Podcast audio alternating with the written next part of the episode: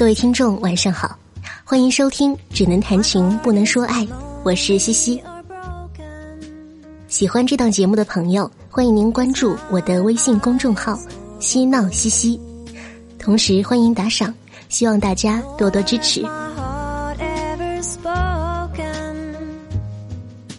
接下来我们要分享到的这篇文章，名字叫做《偷才华的人》，作者是顾影。接下来一起听这篇文章吧。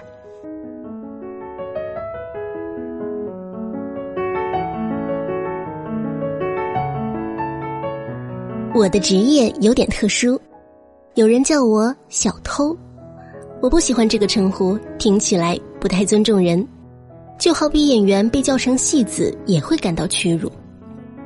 也有人叫我侠盗，他们觉得我做的是一件正义的事。正义就是把不平等的事变成平等。例如罗宾汉，他把偷来的钱散给穷人，而不是私藏，一样是偷，人们就觉得他正义。对我来说，这只是一种职业，和道德正义没什么关系。替人办事，收取佣金，仅此而已。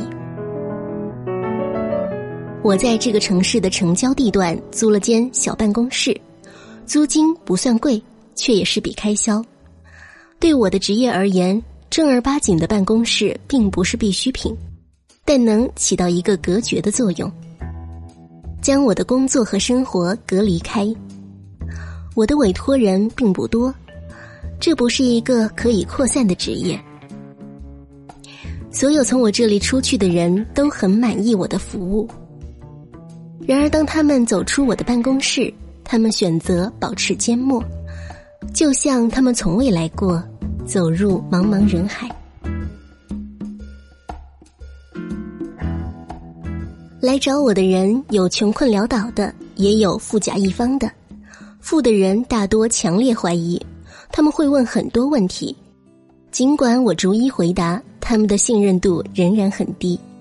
他们要求我签署违约责任，还有事成之后的保密协议。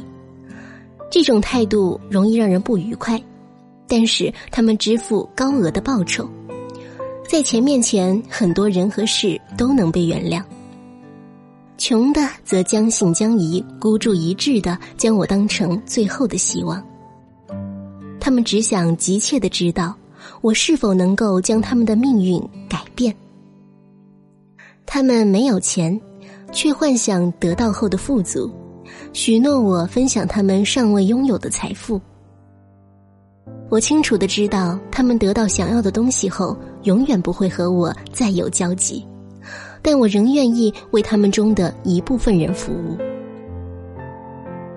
生来贫穷是一种不公平。生来富裕也是，我深信，上帝赋予我特殊的能力是有意义的，它不是只为金钱而生的。为富人服务能使我生活的更好，为穷人服务能使我的良心得平安，这是我的公平。客户们很少用真名跟我交流，我表示理解，况且我不擅长记人名。为了分辨他们，我用编号来区别。零三八是一个肥胖的大胡子男人，他的胡子很茂盛逼真，只是嘴角那里没有贴好，说话的时候会一翘一翘的。我必须很努力才能把注意力集中到他的叙述上。C 幺六是个戴帽子的女士，说话的时候声音压得很粗。神经质的将婚戒取下又戴上，而 K 二是所有客户里让我印象最深的一个。三年前夏末的最后一场台风，我被困在办公室里，吃完了仅剩的薯片。K 二按响了门铃。像一头从河里爬起的不明生物，拖着流淌的水渍进入我的办公室。他整个人藏匿在泥水横流的黑色雨披下，好似一袋巨大的垃圾。我请他坐下时，他也没有把雨衣脱下，湿漉漉的坐在沙发上。我倒了杯热茶给他。来找我的人各有各的乔装方式，K 二并没有太特别。他从雨衣里露出小半只手，握着茶杯，雨水从帽檐滴落，窗外闪电骤然张开，办公桌的反光犹如蜿蜒的白刃。你是真的吗？粗哑的声音从雨帽深处传来。他说的没头没脑，但我听懂了。是的，我回答。那我能指定想偷的人吗？他的声音越发浑浊。可以，但你要提供对方的信息，我会核实。什么信息？就是你指定的人有哪种才华，他的生活状态、经济状况是否有家庭，他的才华对他的生存是否构成影响？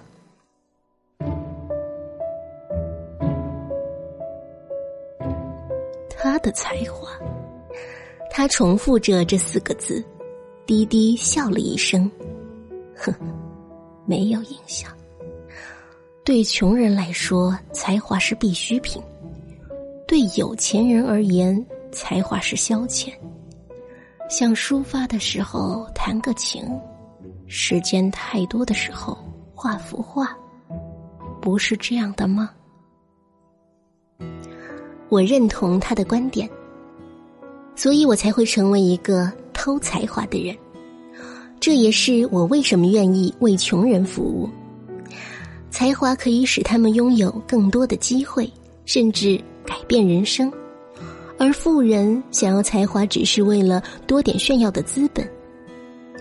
我从富人那里收取高额报酬，给穷人无偿的帮助，来达到心理的平衡。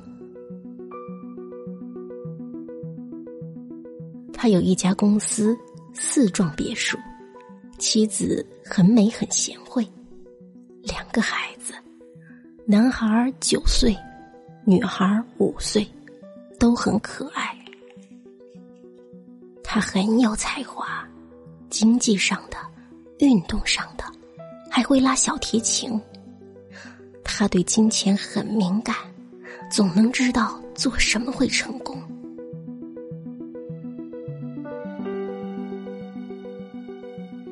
他平静而流畅的叙述着，身上的滴水逐渐停滞。凝在边缘摇摇欲坠。如果你说的都属实，那这个人符合我的要求，我可以把他的才华取来移植给你。他迟滞的问：“费用呢？你能给我多少？”我问。他的脸埋在阴影里，像一个深幽的山洞，哑声说道：“我只要他一半的才华。”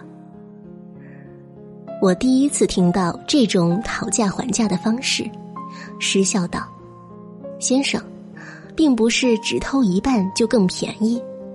对我来说，要么全有，要么全无。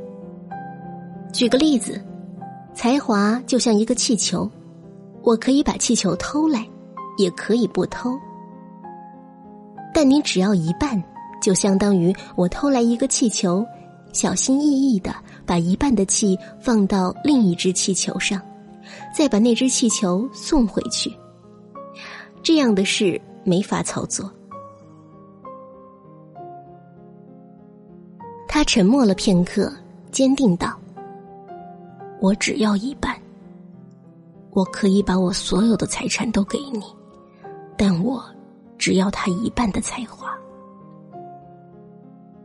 这一次换成我沉默，雷声在天空的边缘隐隐约约。他说：“既然你都说了操作的方式，你一定能办到。”他的手伸过雨披里，摸索了几下，拿出两张潮湿的纸巾，放在办公桌上，又拿过茶杯，压住那两张钱。我只要一半。他再次强调：“如果不是一半，我就不办了，这是今天的咨询费。”顿了顿，又道了声“谢谢”。这个电闪雷鸣的台风天，K 二成功的引起了我的兴趣，也挑起了我的自信。我挪开杯子，展平那两张纸，对他说：“一周以后来取。”一周后，K 二来到了我的办公室，依然穿着那件雨披。那天的阳光很温柔，有微风。所有好的开始都应该是这样的天气。我先将他催眠，然后把承诺过的一半才华移植到他身上，再将他唤醒。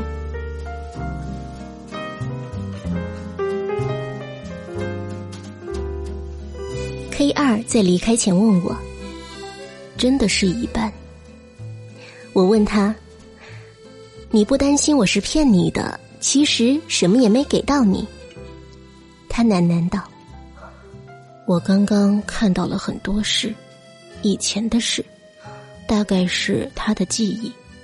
我知道你给我了，我只是怕不是一半。”我突然觉得这趟买卖虽然辛苦，但值得。一个不贪心的人。上帝会给他更多的机会。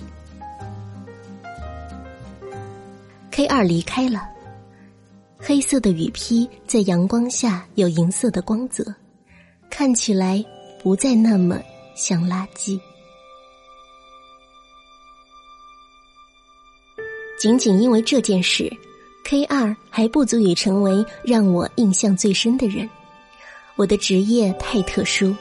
遇到什么样的人都有可能。我说过，所有从我办公室里离去的人，永远不会再回来。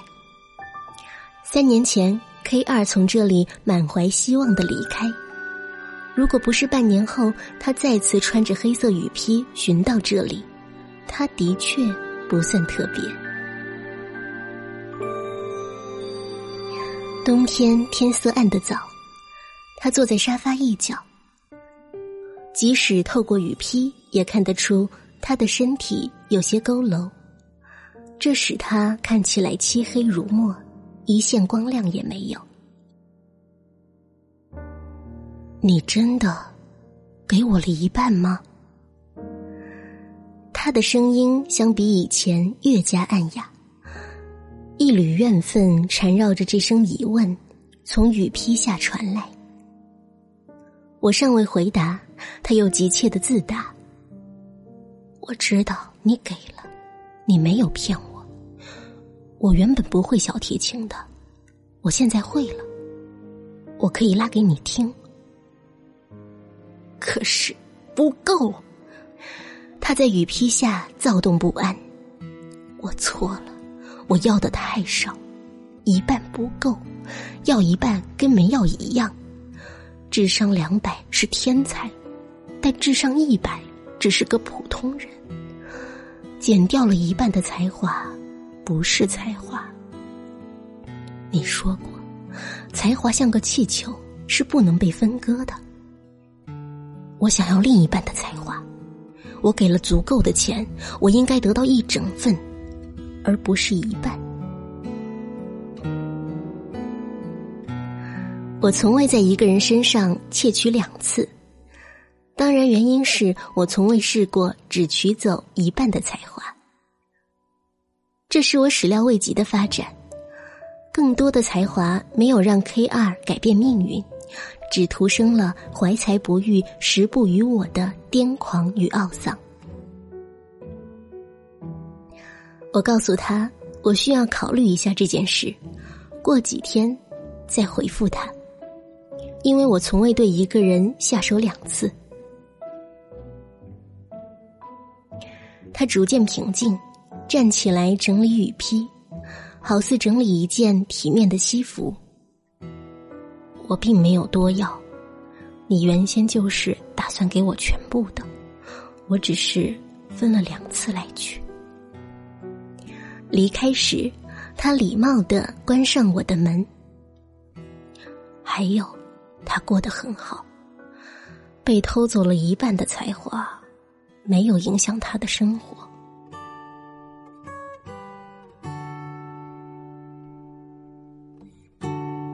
我考虑了两天，决定再去偷另一半。K 二的一句话戳破了我。我是一个偷才华的人，我从来就是偷走全部。一开始我的确是打算给他全部的，那他现在的要求又有什么可指责的？K 二指定的这个人名叫廖志远。第二次找到他很容易，他是个生活有规律的人。半年来，他的生活轨迹没有改变。我一向做的很干净，所有被我窃取才华的人都不会留有关于我的记忆。相反的是，我在偷取他们才华时，往往能探出到一部分与他们的才华捆绑的记忆。那些记忆如流光般闪过，与才华一起奔涌而出，而我能坚守的底线就是不去窥探。这一次却有些特别，廖志远的才华只剩一半。当我抽取的时候，他的才华流动的有些缓慢，交织的记忆像默片一般流转。第一次触摸小提琴，他拨响琴弦。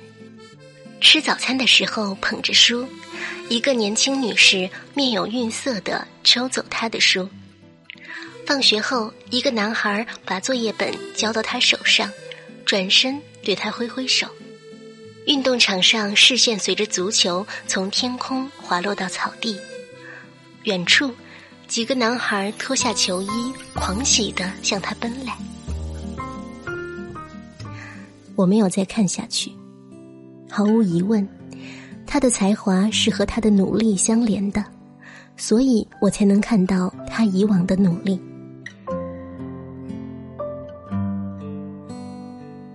我把这一半的才华移植到了 K 二身上，唤醒他。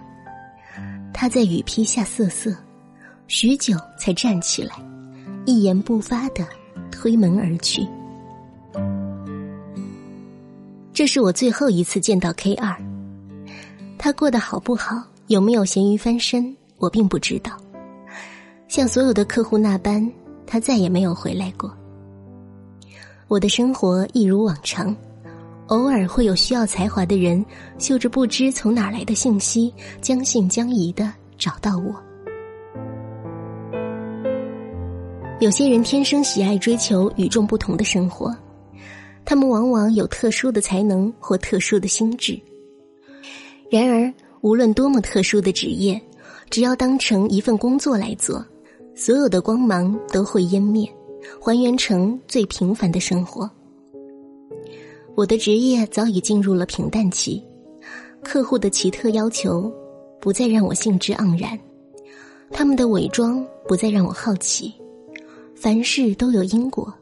可能每人都会有一段陷入虚空自扰的时期。空闲的时间，我读了大量宗教书籍，想找出为什么我拥有这样的能力，但终于还是不了了之。直到我再次遇到廖志远，我从未偶遇过被我偷走才华的人。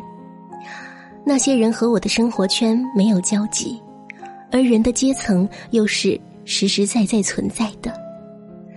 邂逅这两个字，对熟人来说尚是机缘，何况是只见过一面、不同阶层的人。我和他在一个小巷中的便利店相遇，应该说我在一个便利店里看到了他。那时夜已深。以我之前对廖志远的调查，这个时间他应该在家中，在床边给小女儿讲睡前故事。床头灯的光温暖的圈住他们，但现在，他坐在便利店的日光灯下，面无表情的吃着方便面。他穿着件灰蓝色的旧 T 恤，也可能新的时候是藏蓝色。右肩有条开线，白色的线在空调风中没有规律的摇摆。一只苍蝇停落在他头发上，顺着一缕爬到另一缕。便利店的门开开关关，营业员没有表情的喊着“欢迎光临”，来往的客人没有表情的寻找。结账，离开。廖志远喝光最后一口面汤，将面碗拧成一团，掏了掏裤袋，什么也没找到。他用手背迅速的擦了下嘴，托起公文包，离开了便利店。我突然理解了因果。K 二通过我种下因，廖志远得到了果。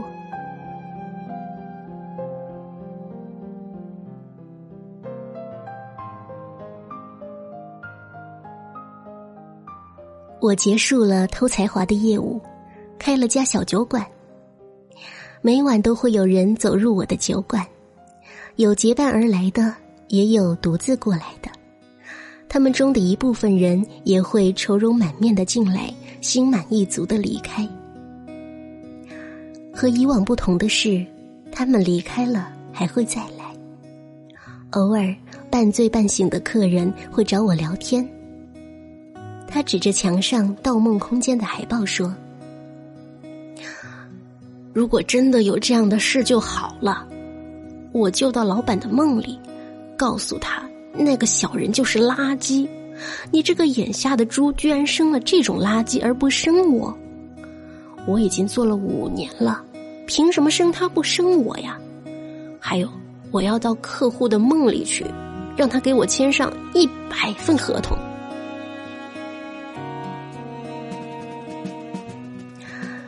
这只是电影，我拍拍他，世上哪有这种事啊？他摇晃着杯子，垂着头说：“是啊，哪有这种事？其实那个小人的确比我有才华，做了五年又怎么样？做事拼的不是谁做的更久，而是谁做的更好。你相信有人能把？”别人身上的才华偷来吗？我问他。他的笑声断断续续。哼哼，世上哪有这种事？你的笑话太冷了。所有的传说都会被时间掩埋，关于我的传说也是如此。来寻找偷才华的人越来越少，来酒馆喝酒的人越来越多。距离上一个求我重操旧业的客户，已经大半年没人再找到我。我一度以为他可能是最后一个想偷才华的人，但生活的本质就是让人意外。又有一个人推开酒馆的门，却不为喝酒。他找到我问：“听说你能取走别人身上的才华，再移植给另一个人，这是真的吗？”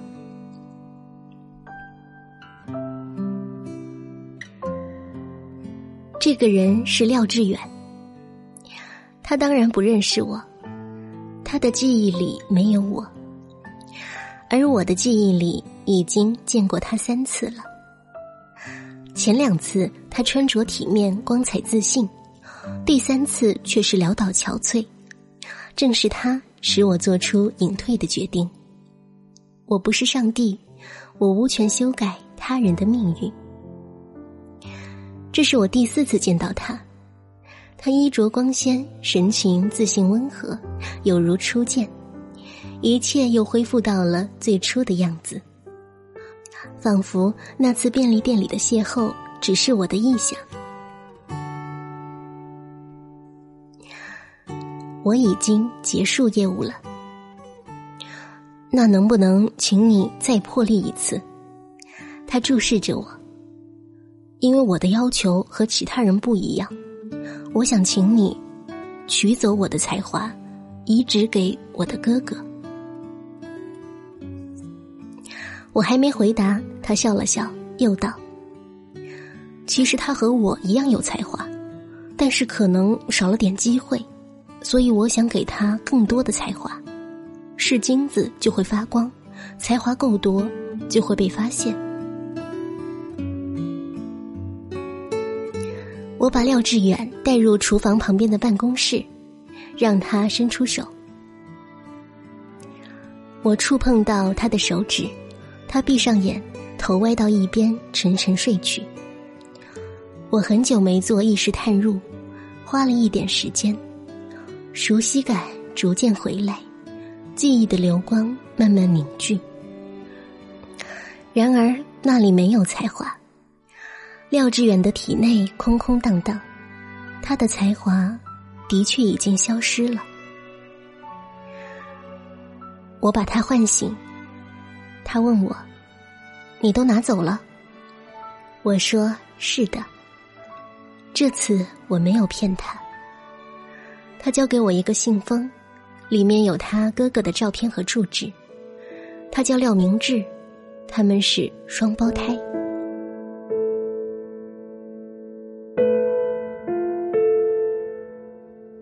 我循着地址找到廖明志的住所，在那条我曾经遇见他的便利店小巷，看到照片时，我已经明白，那晚便利店里的相遇不是廖志远，而是廖明志。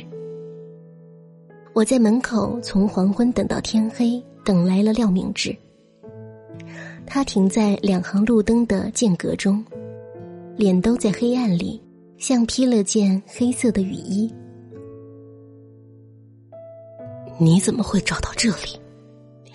他的声音粗哑、浑浊又惊慌，熟悉的真叫人意外又释然。有人想送你一样东西，我说。我知道你说的是谁，是廖志远。他知道我偷了他的才华，他想问我要回去，所以让你来。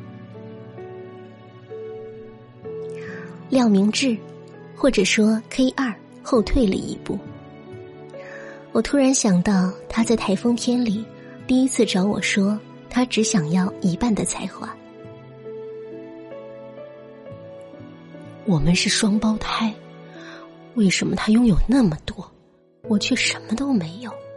上帝太不公平了！是他偷走了属于我的才华，让我一事无成。我只是想要公平。他凌乱的脚步使他终于完整的暴露在灯光下。那张和廖志远全然一样的脸，在不同的光线下。看起来并不相同。廖志远找到我的那天，我第三次对他做出意识探入，那里早已没有了才华，独留记忆。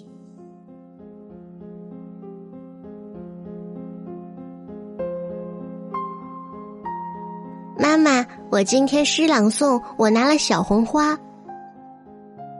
明智，你真是个聪明的孩子。年轻的女人轻抚着孩子的头。老师也表扬了小远，说他也很乖，还奖励他摸小提琴。妈妈，你给小远也买一个小提琴吧，他可喜欢了。女人转过头，志远，你喜欢小提琴？廖志远点点头。那我跟爸爸商量一下。但是小提琴买回来就不能浪费了，你自己要学的话就要坚持到底，知道吗？廖明志躲在母亲身后，对他眨着眼，比了个 V。你居然在看琴谱？少年推开门，抽出他手中的书，啧舌道：“这是天书啊！”少年躺在床上，将琴谱扔还给了他。早知道你会变成这样，当年我就不让妈给你买琴了。上次我们一起踢球是什么时候？一个月前，好像不止啊。胡扯，上周才踢过。廖志远从床下扫出一颗足球，走，踢球去。少年一跃而起，伸腿一挑，足球腾空而起。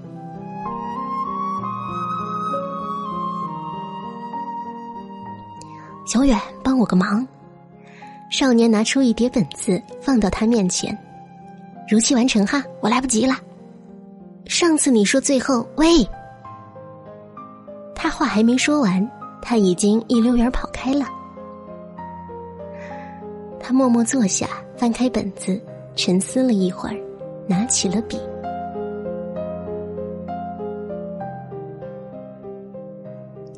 廖明志，是。监考员对比了证件上的照片，毫无意义的把准考证还给了他。他找到座位坐下，抽出纸巾擦干了手心的汗。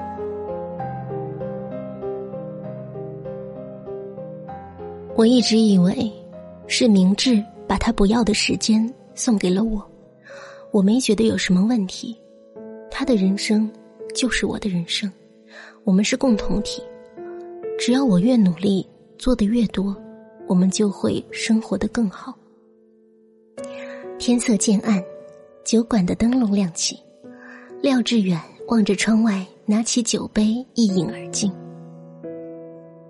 我错了，没有人能代替别人生活，是我偷取了他的时间。他把一个信封放在桌上，把你刚刚拿走的。交给他，我想把用时间换来的才华还给他。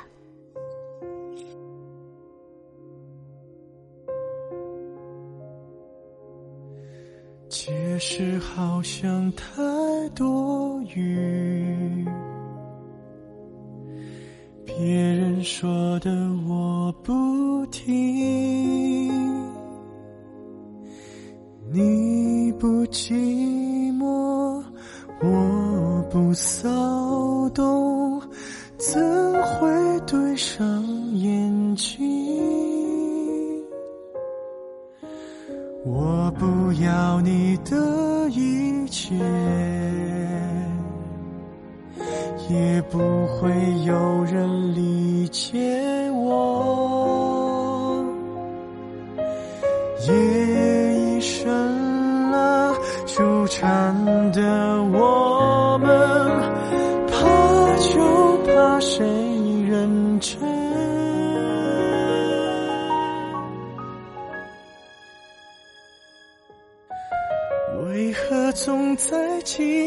的时候出现？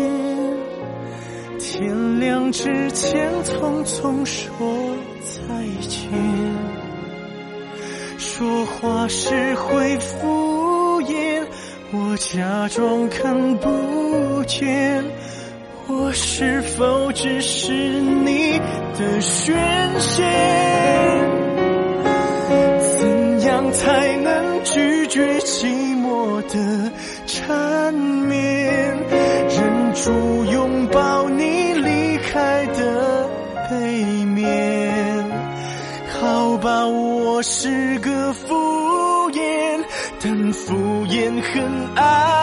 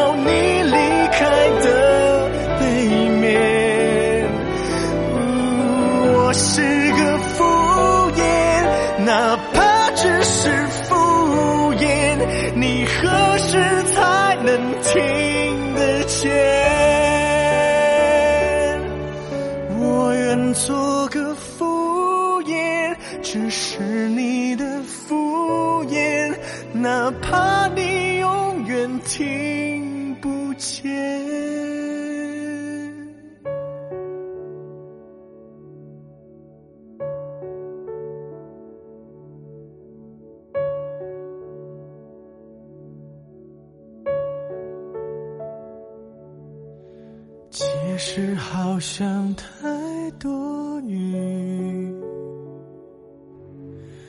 别人说的我不听，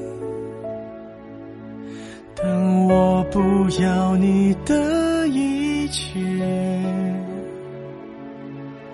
也不会有